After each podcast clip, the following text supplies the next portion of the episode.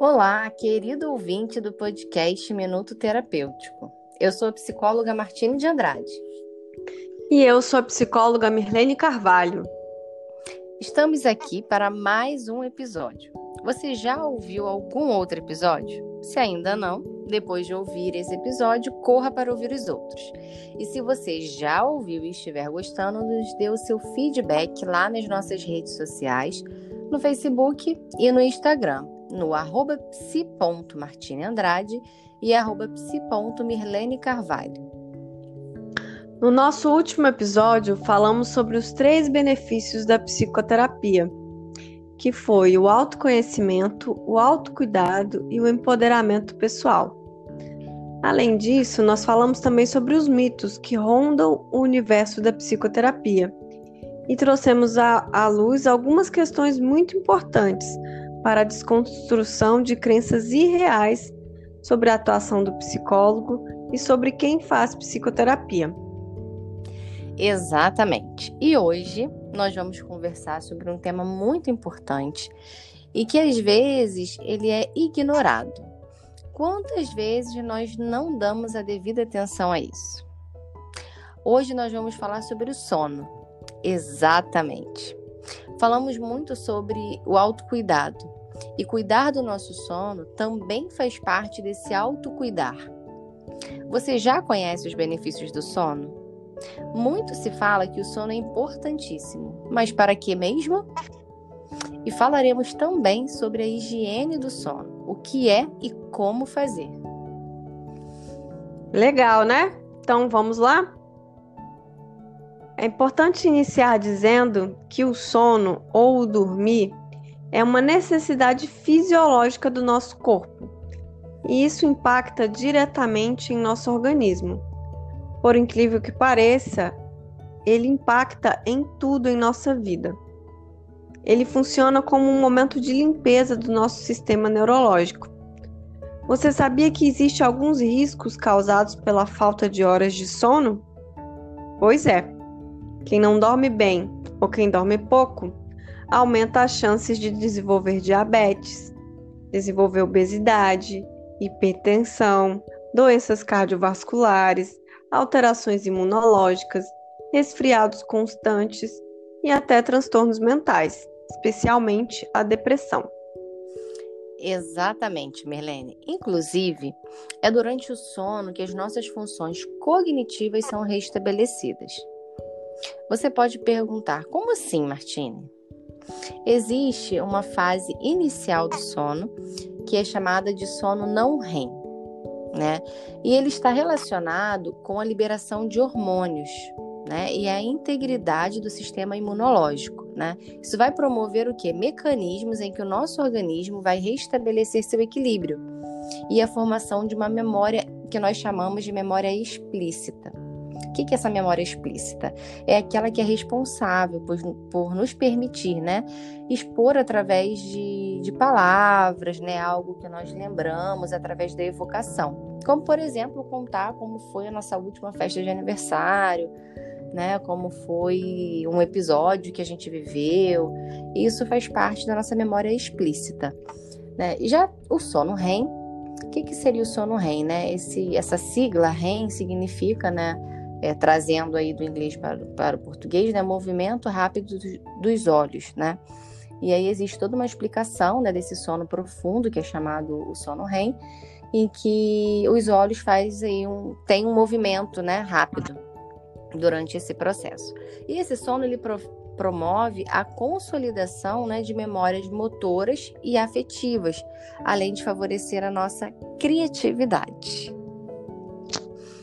Olha só o que, que o sono nos proporciona, né? É de fato um descanso. Diversas coisas acontecem e quimicamente, né, no nosso corpo e a gente é, nem para para pensar sobre isso. Isso quer dizer o quê? Que a falta, na falta de sono, determinadas substâncias que são responsáveis pelo bem-estar deixam de ser produzidas então, quando a gente não dorme, ou quando a gente não dorme bem, é, certas coisas passam a não funcionar bem, de, né, passam a não funcionar direito. E a gente pode, por exemplo, não ter acesso às nossas memórias, a nossa memória pode começar a ficar limitada, ter dificuldade de aprendizado, de raciocínio, dificuldade de concentração e a atenção também pode ficar prejudicada. Então, se o nosso corpo não descansa, a gente vai ter consequências. Né? Então, por isso que às vezes a gente acorda pesado, né, como se não tivesse descansado. Isso impacta, acaba impactando também no nosso humor. Exatamente, né? Quem nunca teve aí uma noite mal dormida, como que a gente fica no dia seguinte? Né? E muitas vezes isso, como a Mirlene falou, né, é, impacta diretamente na nossa memória, no nosso aprendizado, na nossa atenção, e às vezes a gente não percebe que isso é por conta do sono. Então, né, existem aí algumas mudanças né, nos padrões do sono ou nos hábitos que podem afetar negativamente a nossa saúde. Né, e a partir disso causar o que nós conhecemos como distúrbios do sono. É, nós vamos falar aqui brevemente sobre alguns transtornos do sono mais comuns, aqueles que são mais conhecidos pelas pessoas, mais falados. É, a gente considera importante trazer um pouco desse, desse conteúdo, porque muitas pessoas às vezes ouvem falar, mas não sabem de fato o que é. Então, nós vamos dar aqui uma breve pincelada. Vamos lá, Mirlene? Vamos lá, vamos começar por aquela que é a mais conhecida, né? A famosa insônia. E o que, que é a insônia? Ela é um problema persistente para dormir e permanecer dormindo. Na maioria dos casos, ela está relacionada com maus hábitos do sono, pode estar relacionada com depressão, com ansiedade, com falta de exercícios físicos, com alguma doença crônica ou com o uso de certos medicamentos. Já existe também outro distúrbio que também é muito conhecido, que é o terror noturno, que são episódios de gritos, de medo intenso e de agitação durante o sono. Isso é diferente da insônia, né? A pessoa chega a dormir e não tem um sono tranquilo, tem esse terror noturno. E pode muitas vezes ter até mesmo sonambulismo. Esse terror noturno pode ser causado por doenças subjacentes. E se ocorrer com pouca frequência, pode estar relacionado com o período de desenvolvimento infantil. É muito comum na infância. É, já que você falou sobre o sonambulismo, né? Já tocou aí nesse assunto quando você falou do terror noturno. Vamos falar um pouco sobre ele, né? O é, que, que seria esse sonambulismo, né? Ele é aquele ato da pessoa se levantar e caminhar durante o sono sabe? Aquela pessoa que tá dormindo, mas ela mesmo assim, ela se levanta, ela caminha, muitas vezes vai na cozinha, vai na sala. Quem nunca ouviu uma história dessa, né? Isso é muito comum em crianças, né? E que normalmente isso acontece nesse período da infância, mas que isso vai normalizando aí, né, durante a adolescência, né? Isso vai se findando quando vai chegando a fase da adolescência. Nós temos também um outro muito muito comum, né? Que é a narcolepsia, que é o distúrbio crônico né, do sono, que causa sonolência em excesso aí ao longo do dia. Né? A causa ainda é pouco conhecida, né? É mais pode ser também por alguns fatores genéticos. Então, a narcolepsia é aquela pessoa que ao longo do dia ela tem um excesso de sono, ela fica muito sonolenta. Então, é um sinal de alerta, porque muitas vezes isso acontece e as pessoas não sabem que é um distúrbio, e é um distúrbio do sono, especificamente do sono, né? É, temos também a apneia, que ela é muito conhecida, mas ela é conhecida só como apneia, que as pessoas falam ah, apneia do sono, mas ela se chama apneia obstrutiva do sono, que ela é caracterizada pelo aquele distúrbio respiratório, né, enquanto a pessoa dorme, né? E é isso o que, que causa? Causa alguns episódios de obstrução total ou parcial da via aérea superior, né? Causando muitas vezes aquele famoso ronco. A respiração ela é de alguma maneira interrompida e isso acaba causando também o ronco. E é muito importante que a gente fique de olho nesses sintomas, que a gente verifique é, é, essas situações e de repente procurar aí uma ajuda profissional quando a gente. Nós vamos dar dicas aqui hoje, mas Se não resolver, se você estiver passando por algo parecido, procure ajuda de um profissional. Muito importante essa informação da Martine. O que a gente está falando aqui já é um nível de transtorno, né? Então é importante essa busca por uma ajuda profissional. Então existe ainda um outro distúrbio do sono que é muito comum, que é o bruxismo, que é o apertar os dentes ou cerrar a mandíbula em excesso. As causas mais comuns são um alinhamento anormal do maxilar, né, uma, uma questão odontológica, mas também uma concentração intensa e uma ansiedade situacional. Esses são alguns dos distúrbios mais conhecidos, esses que a gente apresentou. E agora nós vamos seguir, né, é, essa conversa falando sobre alguns cuidados que a gente pode ter para ter um melhor sono, uma melhor higiene do sono. Exatamente, Mirlene. Então vamos a um passo agora muito importante para o sono, né? Que é uma dica também, que é retirar definitivamente qualquer estímulo luminoso no ambiente. Né? Quanto maior a luminosidade nesse ambiente, menor será a produção de melatonina.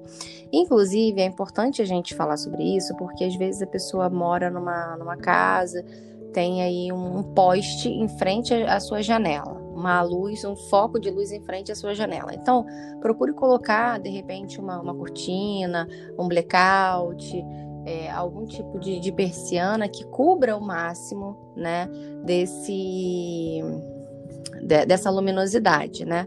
Porque quanto mais a luminosidade, menor a produção de melatonina. Melatonina é o hormônio que é responsável pelo sono e assim ele vai regularizando aí todo o nosso sistema imunológico.